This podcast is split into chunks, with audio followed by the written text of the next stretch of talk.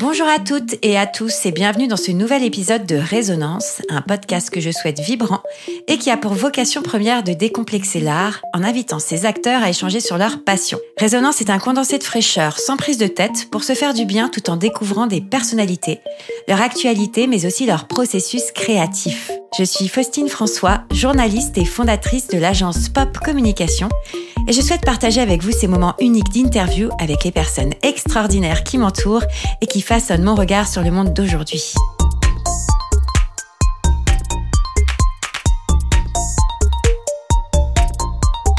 Aujourd'hui, je suis ravie de recevoir Anaïs Cartier, que j'ai rencontrée il y a quelques années à Biarritz. À l'époque, son atelier était à domicile et les quelques fois où je suis passée chez elle, je me disais que son métier était vraiment trop cool dans le sens où je la voyais manipuler des pierres précieuses, sculpter des bijoux à la main sur son établi à l'ancienne et en bois. Et à chaque fois, je trouvais le résultat très organique et assez unique.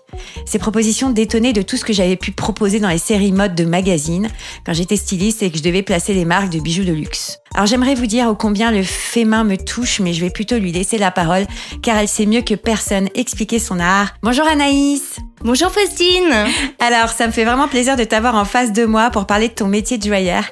Parce que ce que tu proposes est vraiment à part et c'est tout ce que j'aime.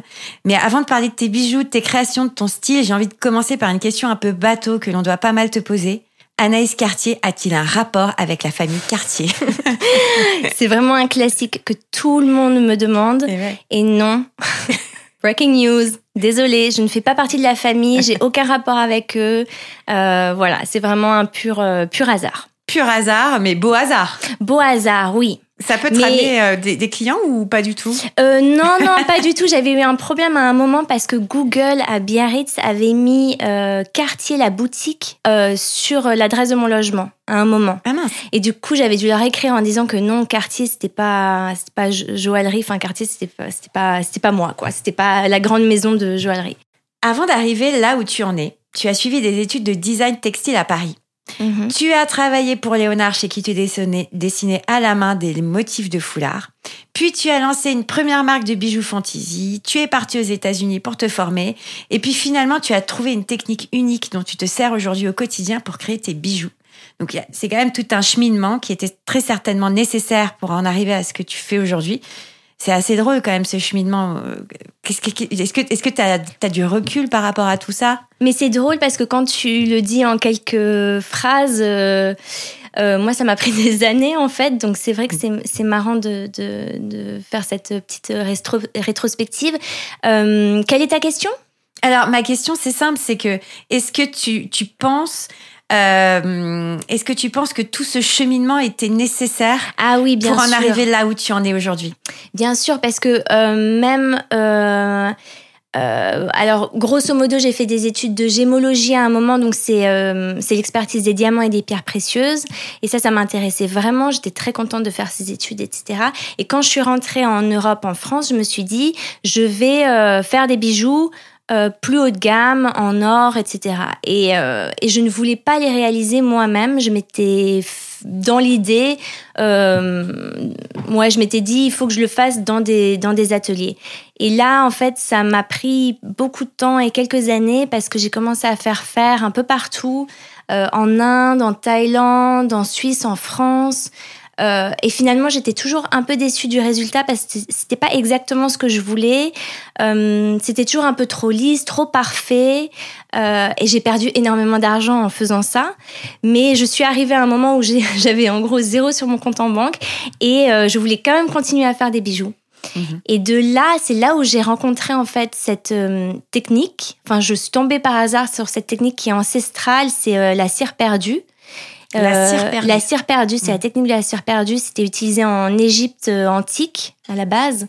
Et, euh, et c'est une super jolie technique parce que c'est euh, le travail de la cire. Donc à l'époque, c'était de la, cire de bougie et, et d'autres types de cire. Mais voilà, maintenant, c'est plus des, des matières un peu plus plastifiées, beaucoup plus, beaucoup plus faciles à travailler, etc.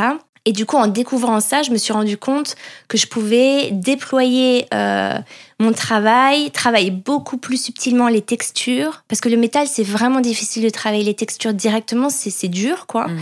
Alors qu'avec la cire, il y avait tout un, toute une gamme de possibilités que je pouvais euh, faire en fait. Donc quand j'ai découvert cette, cette technique, j'ai commencé à vraiment m'y mettre à fond et j'ai commencé à créer des bijoux comme ça. Et donc je suis totalement autodidacte en joaillerie. Ah d'accord, ok. Mais j'ai jamais fait des formations à New York. Exactement, j'ai pris des cours euh, privés avec euh, des profs à certains moments, un peu euh, des moments charnières, charnières, des moments charnières, où j'avais vraiment besoin d'aide, par exemple pour des soudures, ça peut être vraiment très compliqué, etc. Et donc là, pour des points très spécifiques, j'ai pris des cours. et après, j'ai bidouillé mon truc, j'ai testé, j'ai raté beaucoup de choses pour en arriver à un résultat qui me convenait. D'accord, c'est tout un fait. C'est c'est tout un cheminement. Oui, exactement. Ouais. C'est beau. Tu t'es jamais euh, lassé. T'as as cherché quand même ta, ta technique. Hein. Et en fait, je voulais, à la base, je m'étais dit, oh, je pourrais faire un CAP, etc., euh, bijouterie, joaillerie, etc. Mais c'est vraiment trop. Euh, c'était trop parfait en fait. C'était trop lisse, trop dans les règles de l'art. Et moi, je voulais vraiment un truc beaucoup plus instinctif justement, c'est ce que je, voulais te poser comme question un peu plus loin, mais tu maintenant on va rebondir là-dessus. C'est euh, en fait, si on peut définir tes, bijoux, c'est vraiment euh, pour moi euh, c'est l'imperfection qui fait la perfection entre guillemets. Et donc du coup euh, ça a un rapport aussi avec euh, ton histoire familiale. Est-ce que tu veux en parler là aujourd'hui? Mais oui mais tu, me tends la perche. Une grosse perche. Oui alors moi j'ai toujours un peu du mal avec tout ce qui est très lisse très parfait très contemporain des belles lignes et tout.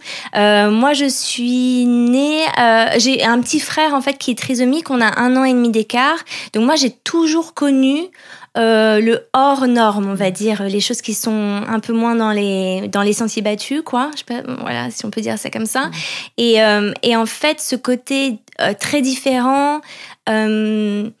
un peu plus de guingois, et ben ça c'est c'est dans mon ADN en fait, c'est dans ma façon d'être et de vivre et comment j'ai grandi et ça ça me façonne beaucoup et ça m'a ça m'a beaucoup inspiré dans ma vie. Et c'est comme ça que tu façonnes aussi tes bijoux. Exactement. Parce que pour moi, la vie n'est pas. Euh, enfin, elle est parfaite dans un sens, mais c'est aussi un peu l'imperfection le, partout en fait. oui, la vie n'est pas lisse, hein. la vie n'est pas un fleuve tranquille. exactement, pas du tout. Donc j'ai pas du tout envie que ce soit le reflet là euh, dans mes bijoux. J'ai envie de montrer ce que moi je, je, vois et c'est euh, c'est plutôt organique, instinctif, vif. Un peu différent.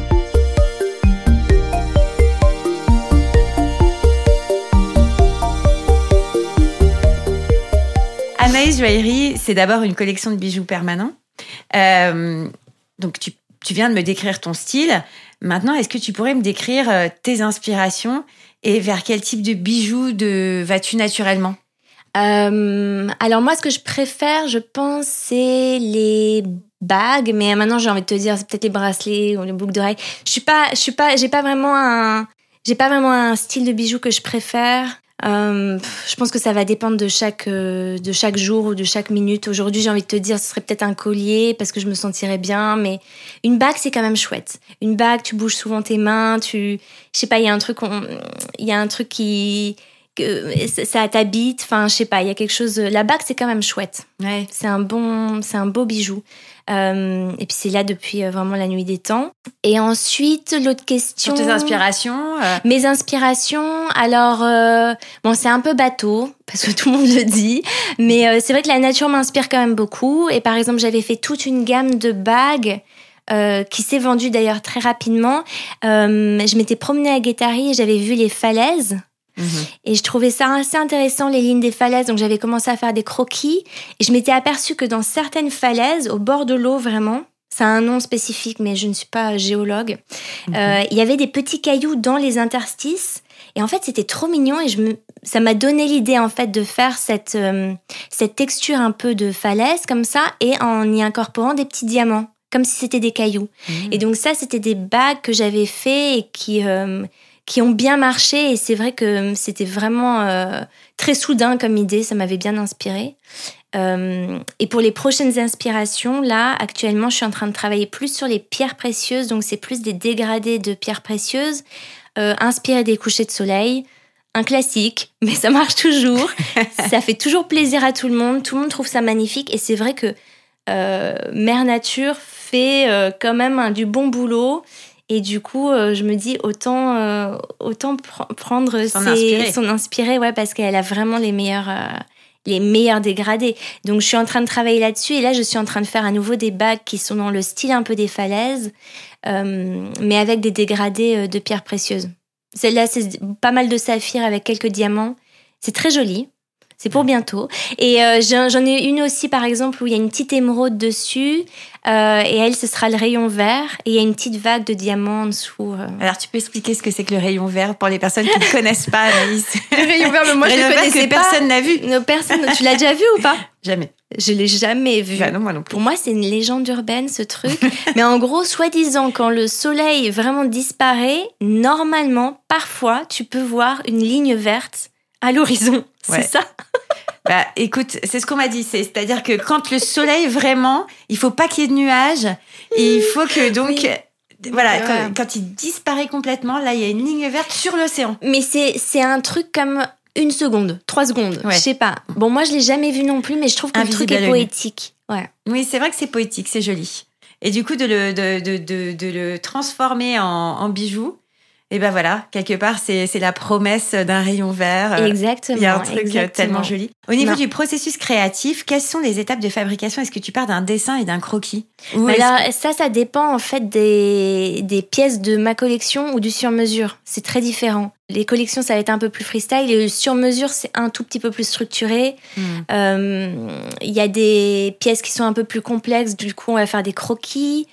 Enfin, je vais faire des croquis euh, pour, les, pour en discuter avec les clients. Euh, mais en général, ce qui est le mieux, c'est quand même je fais une maquette en cire. Euh, comme ça, je peux aussi la montrer au client. Il peut avoir une bonne idée de, de, de l'harmonie des proportions, voir si ça lui convient, etc. C'est un peu plus complexe sur mesure parce que il y a, y a certaines envies et des demandes d'un client, donc je peux pas faire exactement tout ce que j'ai envie de faire. Euh. Mais euh, j'ai aussi tendance à pas mal les emmener euh, là où je pense que ça pourrait être sympa. On va parler du sur-mesure justement parce qu'une partie de ta clientèle te demande de recycler des bijoux de famille, par exemple. Mhm. Euh, mhm. Alors comment ça se passe? Est-ce que tu fonds les bijoux qu'on te ramène Tu récupères les pierres, l'or et tu recomposes le bijou exact qu'il était avant? Ou est-ce que tu crées un bijou complètement différent? Ça se passe comment? Mais En général, les clients qui viennent avec des anciens bijoux, c'est le bijou de la grand-mère qui traîne dans un tiroir depuis 30 ans, euh, qui a un super beau diamant mais que personne euh, n'utilise. Et donc en fait non, je vais dessertir les pierres, je vais récupérer l'or parce que euh, l'or c'est un matériel qui est quand même un matériau qui est très cher et et, euh, et, autant le faire fondre pour le récupérer pour un nouveau bijou. Euh, je travaille pas avec toutes les pierres précieuses parce qu'il faut aussi faire attention à, euh, à, enfin, à comment elles ont vécu. Parce qu'il y a des pierres qui sont vraiment, vraiment abîmées parce qu'elles ont été tellement portées, il faudrait les retailler. Donc ça, c'est aussi possible, c'est un, peu plus compliqué, je le fais pas en général, mais à voir, euh, ça dépend des pierres. Mais en général, on sélectionne les pierres qui sont viables, qui sont belles et qui sont pas abîmées pour en faire un, autre bijou, euh, totalement différent en général et qui est beaucoup plus au goût des clients. Ouais, parce que c'est des, des styles qui sont plus euh, au goût du jour parfois. Et, et en fait, c'est vraiment génial de récupérer les anciens bijoux, en fait. Mais on garde une partie de, de la, famille entre guillemets, enfin de la personne qui l'a porté, mais tu les remets au goût d'aujourd'hui entre guillemets, même si t'aimes pas le contemporain. Euh... Bah là, tout dernièrement, tout dernièrement, là, il y a deux semaines, j'ai livré une bague à un client. Il est venu avec euh, une bague de sa grand-mère, du coup, qu'il avait héritée. Euh, vraiment pleine de fioritures et tout. Enfin, c'était vraiment très époque, euh, voilà, ouais, victorienne. Ouais, c'était, c'était pas du tout au goût du jour, très haute, euh, importable, vraiment très très soirée quoi. Et, euh, et, du coup, on a récupéré le diamant central qui était très joli, euh, quelques diamants sur le côté, et on en a refait une, une bague un peu type chevalière, juste avec trois diamants, très simple parce que sa, sa future femme euh, est médecin et, elle a besoin de, d'un, bijou facile à porter qu'elle puisse euh, porter tous les jours, euh, voilà. Et du coup, on en a fait quelque chose de totalement différent. Pour le coup, ça n'a rien à voir. Oui, c'est-à-dire que maintenant elle porte une bague du quotidien, alors qu'avant c'était une bague de soirée, quoi. Exactement. Donc ça c'est une première partie de ta clientèle, et puis il y a aussi les personnes qui veulent du Anaïs Cartier mais sur mesure. Oui. Et je crois que c'est bah, moi, c'est ce qui me touche le plus parce que l'autre jour, tu me racontais qu'un homme est venu plusieurs fois te voir à tes ateliers pour créer un bijou unique pour sa femme. Ouais. Alors, comment ça se passe? Tu l'écoutes, tu lui poses des questions, tu le conseilles? Et est-ce que tu recommandes des pierres en fonction de la personnalité que tu as en face? Bah alors, alors, très très intéressant. Euh, moi, j'aime beaucoup parce que j'ai beaucoup d'hommes en clientèle pour le sur-mesure. Et c'est vraiment très, très sympa de, de travailler avec eux parce que ils sont, sous, ouais, ils sont amoureux de leur, de leur compagne, ils veulent leur faire un beau cadeau. Euh, c'est toujours un bon moment. Franchement, c'est toujours très sympa. Mm. Et moi, le boulot euh, que je dois faire, c'est assez... Euh, c'est assez étrange parce qu'en fait, je dois un peu me connecter à, à qui est cette femme, quel est son lifestyle, qu'est-ce qu'elle aimerait porter, qu'est-ce qui serait parfaitement juste pour elle? Parce qu'un bijou, c'est tellement personnel, il faut quand même se transposer sur une personne que je n'ai souvent jamais vue. Euh, J'ai parfois une photo et encore, euh, c'est voilà, vite fait. Euh, C'est mignon. Du coup, ils doivent parler coup, de ta per- la personnalité de leur femme. quoi. Voilà, donc il y a tout un aspect assez psychologique où je demande qui elle est, euh, quel est son caractère, quel est son lifestyle. Et moi, je, moi, dans ma tête se dessine quelque chose et en général, le bijou vient très très rapidement. Et après, il y a des clients, par, par exemple, qui ont des idées très fixes sur ce qu'ils veulent. Et moi, je le sens pas. Et donc, j'ai tendance à les amener ailleurs. Et si, euh, et s'ils sont d'accord et qu'ils me font confiance, on va vers cet ailleurs et franchement, c'est 100% de réussite et de succès et, euh, et leurs euh, leurs femmes sont toujours hyper contentes. Mais comment tu l'expliques ça? Comment tu fais? Mais je sais pas, c'est vraiment un ressenti. Je te dis, c'est euh, c'est quelques questions qui vont me permettre en fait de, de comprendre qui, qui est cette personne. Je vais avoir besoin déjà de savoir est-ce qu'elle est ouais. Enfin comment j'ai besoin de savoir comment cette personne vit euh, vit tous les jours. Quel est son lifestyle? Est-ce qu'elle est très sportive? Est-ce que c'est le genre à enlever ses, ses bijoux tous les jours ou elle est portée tout le temps? Est-ce que euh, voilà comment Est-ce qu'elle va se baigner avec ses bagues? Ouais, que- exactement. Et à- au-delà de ça, il y a, il y a un autre truc un peu magique que je peux pas t'expliquer, mais c'est vrai que j'ai j'ai tendance à, à, à réussir bien à me connecter à la personne que je ne connais pas. Et j'ai un bijou très rapidement en général qui me vient en tête. Ah, c'est fou, ça, c'est presque de la mé- médiumnité. Médiumnité. C'est ça. Et donc, vraiment, je te dis que, euh, enfin bon, à moins qu'un client vienne me dire c'est pas du tout le cas, mais euh, j'ai toujours eu vraiment un excellent euh, retour sur les bijoux surprise en fait sur mesure. C'est Mhm. quand même un peu casse-gueule hein, Ouais, de faire un bijou comme ça, de choisir une pierre. euh, oui, c'est pas évident. c'est chaud quand même. C'est pas, c'est pas évident. La seule fois où il y a eu vraiment un loupé, c'est quand le client n'a pas du tout voulu m'écouter. Il a voulu partir sur un bijou, c'était un bracelet. Je lui ai dit, je le sens pas du tout. Il m'a dit, si, si, si, il a vraiment insisté. Sa femme a détesté. Ah mince. Et c'est pourquoi elle a détesté? C'était pas du tout elle. C'était pas du Hmm. tout son style. C'était pas du tout ce qu'elle voulait. Et, euh, et c'était euh, vraiment un fiasco total. Oui, donc toi, t'as pas aimé ce que t'as, ce que te- le, du résultat? J'étais pas convaincue, j'ai fait Mm. au mieux, mais Ouais. je lui ai vraiment dit je suis pas je suis pas sûre. Je vraiment je suis pas sûre. Moi, j'aurais tendance à aller vers autre chose. Euh, mais il était vraiment euh, sur ses hum, il avait vraiment une idée en tête, il voulait vraiment ça. Est-ce qu'ils sont encore ensemble aujourd'hui? Ils sont, ils sont encore ensemble. Mais non, mais après, il m'a dit, mais merde, mais en fait, mais évidemment, je sais pas pourquoi je suis partie là-dessus. Euh, elle a toujours rêvé d'une bague, euh, d'une bague avec tes petits diamants. euh, et bon, bref, on était parti sur un autre, euh, un autre bijou et c'était vraiment. Et après, moi, je l'ai rencontrée elle. Et non, je me suis dit, ce bijou n'allait pas du tout pour elle. Et je le savais, je le savais depuis le départ. Ouais. Bon ben voilà, donc si, si un jour quelqu'un euh, vient à tes ateliers faire euh, du sur-mesure, mieux vaut écouter tes, tes conseils. Il faut Euh, me faire confiance. Ben quand d'ailleurs, tiens, minimum. moi, Anaïs. Oui, Si, si je veux un bisou, un, bisou, Bisous, Non, je veux des bisous s'il vous plaît. Donc si je veux un bijou sur mesure, toi qui me connais maintenant un peu, euh, quel type de pierre me proposerais-tu? Est-ce que, est-ce que tu partirais sur des boucles d'oreilles, sur, euh, sur un collier, sur une bague? Mais je t'aurais bien, bien vu avec une. euh, alors, je t'aurais bien vu avec une bague de petits doigts, d'ailleurs. Eh ben j'adore. Parce qu'on en a parlé avant euh, brièvement. Mais, euh, mais euh, moi, je, je, alors je, je vois une pierre pour toi. Je sais pas si tu aimes la couleur. On va en discuter. Euh, c'est une pierre qui demande pas mal de soins. C'est une pierre assez exigeante qu'il faut savoir entretenir. Ce n'est pas n'importe qui. Ça me fait plaisir, ça veut dire que tu me vois comme quelqu'un de délicat. très délicat. et, euh, et c'est une pierre qui, euh, qui n'est pas... euh, elle n'est pas parfaite dans le terme euh, impeccable, il n'y a aucune inclusion à l'intérieur, etc. Elle a ce qu'on dit, euh, ce qu'on appelle des jardins, c'est des genres d'inclusion à l'intérieur, et c'est l'émeraude, Ouh, c'est donc la couleur verte. donc la couleur verte. Ouais, c'est des vu. pierres vertes. Je sais pas si tu aimes, mais en fait, moi, je te verrais bien avec ça. Mais moi, j'adore le vert parce que c'est les cou- c'est la couleur de mes yeux. Exact.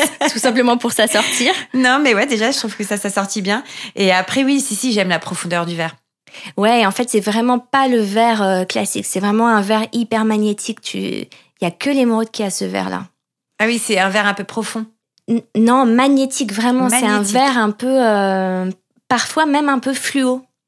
C'est vraiment en Hmm. fonction des lumières. C'est, j'ai pas d'émeraude là sur moi, mais c'est vraiment. euh, T'as pas ce vert dans les autres pierres. Vraiment. Et plutôt en, en bague.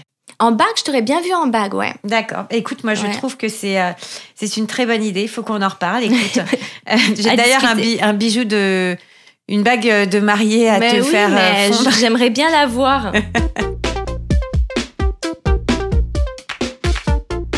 Tu crées aussi des bijoux pour bébé. C'est trop mignon ça. J'adore. mais oui. D'ailleurs, mais- tu le portes aujourd'hui. Exactement. Donc en fait, c'est des tout petits médaillons euh, en or ou en argent. En or, c'est mon mon petit euh, favori, mais voilà. Et euh, avec le prénom gravé dessus. Normalement, c'est pour les bébés. Il y a c'est sur un petit cordon en, coton ciré, mais j'avoue que je le fais souvent finalement pour les mamans et elles se disent que peut-être elles vont le donner aux petits à un moment. Et moi, le mien, je l'ai mis sur une chaîne en or et j'espère qu'il me le demandera pas parce que je l'aime bien. Mais c'est vrai que c'était c'était son petit euh, cadeau de bienvenue. Donc normalement, je devrais lui rendre à un moment. Bon, mais c'est quand même beaucoup plus mignon que. euh, Enfin, moi, je trouve que c'est beaucoup plus charmant en idée cadeau. Très, bah, parce qu'en fait, t'as toujours un peu le, le côté euh, baptême, euh, enfin voilà, si tu veux, et puis même médaillon. Enfin, tu sais, t'as toujours ce bracelet, comment ça s'appelle déjà? Euh, La gourmette. Oui. Et franchement, ce qui se fait dans le commerce, c'est vraiment pas folichon. Non. Alors que là, c'est euh, bah, sur mesure, c'est une pièce qui est unique euh, et c'est un petit bijou qui est très très mignon. Vraiment, ça marche toujours. euh, j'en ai fait, j'en ai vraiment fait pas mal et c'est trop mignon. Et quand le prénom est trop long, tu fais les initiales? J'ai jamais eu le Marie-Antoinette, par exemple. Ouais, T'as pas eu le J'ai toujours eu des Léa, des Léon, des, des Théo, des petits, des petits prénoms. D'accord, c'est mieux. Donc euh, ça va. Mais c'est vrai que si un jour j'ai Jean-Christophe, euh, il faudra je- sais quoi Jésus-Christ. peut-être qu'il faudrait que je fasse les initiales, je sais pas. Ça m'est jamais encore arrivé. Voilà, tu vois, je te pose des questions. Ouais, là où oui, tu- mais tu piège, piège. T'as aussi des perles de Tahiti. Oui, beaucoup. Ben, là, ça va aussi toujours avec la démarche de mon sourcing de pierres euh, où je fais très attention à ce que j'achète. Alors, euh, je peux pas tout contrôler parce que c'est très très compliqué et les pierres précieuses, c'est un milieu qui est quand même très opaque. Euh, malgré qu'il y ait des choses qui changent, c'est compliqué. Euh, et les perles de Tahiti, c'est vraiment chouette parce que j'ai des fournisseurs, je sais exactement la, ferme perlière, euh, je connais les gens, euh, et voilà. Donc j'achète chez eux. Et là, tout dernièrement, donc les perles de Tahiti, c'est des gris, euh, gris clair, gris foncé. Moi, j'aime beaucoup. J'aime beaucoup les keshi qui sont aussi euh, une forme un peu plus euh, imparfaite. À nouveau, c'est pas la perle ronde parfaite. Keshi, c'est très mignon. Et c'est, les keshis, ce qui est intéressant, c'est que c'est 100% nacre.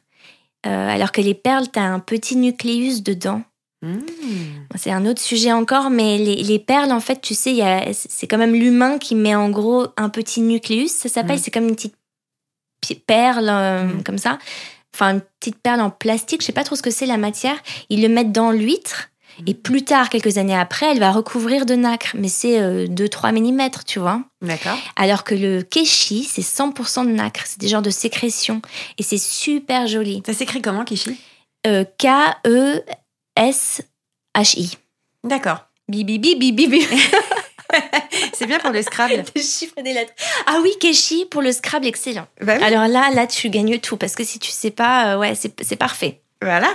Donc, Kekeshi, donc tu utilises plutôt cette pierre. euh, Cette perle, cette ouais, perle, ça c'est vraiment très intéressant. Et là, tout dernièrement, je viens d'acheter des perles qui sont dorées euh, de d'Indonésie.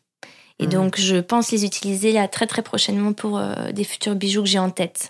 Et ça, c'est vraiment des très belles couleurs parce qu'on dirait de l'or, quoi. C'est pas teinté, c'est vraiment pur, magnifique. Ouais, c'est trop beau. Mm. J'ai hâte de voir ça parce que quand on va sur ton site internet, c'est vraiment là pour le coup, tu vois, j'essaie, j'espère que suite à cette interview, les gens vont commencer à s'imaginer ce que tu crées parce que c'est vrai un podcast oui c'est vrai. c'est compliqué donc il faut vraiment essayer de voilà on a parlé d'imperfection on a parlé de c'est un peu cabossé euh, mm. tes, oui tes totalement totalement. Et hyper euh, texturé euh. oui je me demande ce que les, ce que les gens imaginent en fait. Bah oui c'est ça. Ça peut partir vraiment et donc du coup je ce que je propose, c'est, quand même d'aller sur ton site internet. Euh, donc, c'est Anaïs. Alors, c'est anaïsc.com. Et sinon, Instagram, parce que c'est quand même celui qui est le plus à jour, on va dire, euh, avec les dernières euh, pièces sur mesure, c'est anaïsc.jewelry. donc, bijoux en anglais. Mhm. Peut-être que tu vas le noter sur le. Je vais le noter, ça sera, ça sera noté sous le, sous le podcast. Voilà. Donc euh, t'inquiète pas, ça, ça, les gens vont pouvoir te retrouver assez facilement. Euh, avant de juste de conclure, j'aimerais quand même qu'on parle de ton métier qui tu, tu prônes le durable. oui. tu es dans cette tendance, euh, malgré toi, bien avant cette tendance d'ailleurs. C'était ah pas une tendance à la base. Totalement. Ben, en, fait, ce qui est très intéressant, Bon, alors de nos jours, euh, faire à nouveau des objets qui vont s'entasser et, et, voilà, il y a, y a, trop il y a juste trop. Bon, voilà. Moi, ce que je trouve vraiment intéressant, en plus avec le bijou, c'est euh, de savoir qu'en fait, le métal, donc l'or, c'est tellement précieux, les pierres précieuses, etc. Ça ne va jamais être jeté à la poubelle. Ça va toujours être recyclé et c'est un des seuls objets. De... Enfin, j'ai réfléchi à ça euh, il y a pas très longtemps, mais je me suis rendu compte que c'est un des seuls objets qui est à 100% recyclable. Mmh. Euh, parce que l'or pourra toujours être fondu, il y a un peu de pertes, mais très peu. Euh, ça sera toujours refondu. Les pierres précieuses, tu peux toujours les retailler, tu peux toujours les utiliser. Mhm. Donc euh, c'est super intéressant en fait de, se rendre compte que c'est c'est vraiment exactement. Et c'est ce que je vois aussi avec les clients qui viennent avec leurs anciens bijoux, qui sont trop contents de enfin pouvoir faire quelque chose avec ces, vieux ces vieux bijoux qui, qui, qui traînent en fait et qui sont remis de famille en famille et en fait ils savent pas quoi en faire. Hmm. Donc euh, ouais, c'est vraiment moi c'est une démarche qui est vraiment intéressante pour moi et importante, ouais. Et puis tout à l'heure, tu me disais aussi que par rapport à l'achat de pierres, parce que toi tu vas acheter des pierres, ouais. Euh, alors oui, et donc du coup, euh, c'est intéressant. Je rebondis sur le sur ce que tu me disais tout à l'heure par rapport à ton tes achats de, de pierres. Mm. Donc tu as un stock euh, qui qui est là et donc du coup qui te permet effectivement de créer sur mesure des bijoux. Mais aussi, euh, si demain tu dois acheter des, des bijoux, tu fais attention à leur provenance. Des pierres précieuses. Des pierres précieuses. Oui, oui, exactement. Alors ça, c'est vraiment aussi important pour moi. Euh, donc, comme je l'ai dit avant, c'est un peu opaque, c'est pas toujours évident, mais j'ai beaucoup voyagé et maintenant j'ai vraiment euh, un, un, circuit de et un carnet d'adresses plutôt de, de, fournisseurs avec qui je travaille euh, étroitement et, et par exemple pour les émeraudes que j'aime beaucoup, que j'affectionne beaucoup, c'est aussi parce que j'ai visité une mine euh, au Brésil en 2015, je crois, et, euh, je suis allée sur place, euh, j'ai visité la mine et c'est une mine éco-responsable, donc c'était super intéressant parce qu'en fait, quand ils creusent, ils rebouchent les trous et ça c'est pas rien quand même parce que le nombre de mines qui ne rebouchent pas les trous c'est énorme. Et après ils replantent des arbres. Hmm. Donc c'était quand même très intéressant. Et ensuite, ils embauchaient vraiment des familles entières. Euh, il y avait toutes les femmes euh, qui géraient euh, tout ce qui était un peu logistique, taille des pierres aussi, elles étaient toutes là. C'était beaucoup féminin comme travail. il y avait quelques hommes là-dedans. Il y avait des hommes qui étaient donc dans la mine. et en fait, c'était c'était une grosse mine, mais c'était vraiment dans un tel respect de l'humain et de l'environnement euh, moi, ça m'a vraiment plu. J'ai mangé à la cantine avec eux, donc j'ai vu aussi ce qu'ils mangeaient, j'ai vu comment ils étaient traités, etc. C'était vraiment euh, un super euh, voyage et une super expérience. Et c'était dans le Minas Gerais, je le dis sûrement super mal, au Brésil. Et depuis, je travaille étroitement avec eux. Par exemple, ça c'est un exemple, les Mhm. émeraudes. Après, euh, il y a des spinels. euh, moi, j'en ai beaucoup acheté quand j'étais en Thaïlande. Elles viennent souvent de Birmanie. Alors, Birmanie, c'est un peu des hauts et des bas. euh, mais euh, j'ai des fournisseurs que j'aime beaucoup, avec qui je travaille. Et je sais que, que leurs sourcings sont, sont fair, ils sont justes et ils sont respectueux. Tout n'est pas parfait, c'est très compliqué. Mais c'est déjà ça. C'est déjà... Voilà, je fais, je fais quand même très Tu fais attention à ce que j'achète. Ouais. ouais. Et depuis toujours. C'est ça qui. Et depuis toujours, Voilà. parce que ouais, depuis j'ai j'ai un stock de pierres important, mais c'est aussi parce que j'ai commencé à chaque voyage à acheter euh, dans tous les pays où je suis allée et, et- et au fur et à mesure en fait euh, le stock grandit et du coup tu tu peux, tu- enfin voilà, c'est ouais très intéressant. Ben, merci beaucoup, Anaïs, d'avoir passé du temps avec moi. Euh, c'est super, je suis vraiment ravie et je vous conseille à tous de d'aller voir son site internet que je vais mettre dans la description. Le podcast Résonance est disponible à l'écoute sur toutes les plateformes en ligne telles que Apple Podcast, Spotify ou encore Deezer. Et pour clôturer ce nouvel épisode, je tiens à remercier chaleureusement et sincèrement Elie Rosinski, ingénieur du son, musicien de talent qui réalise toute l'identité sonore de Résonance.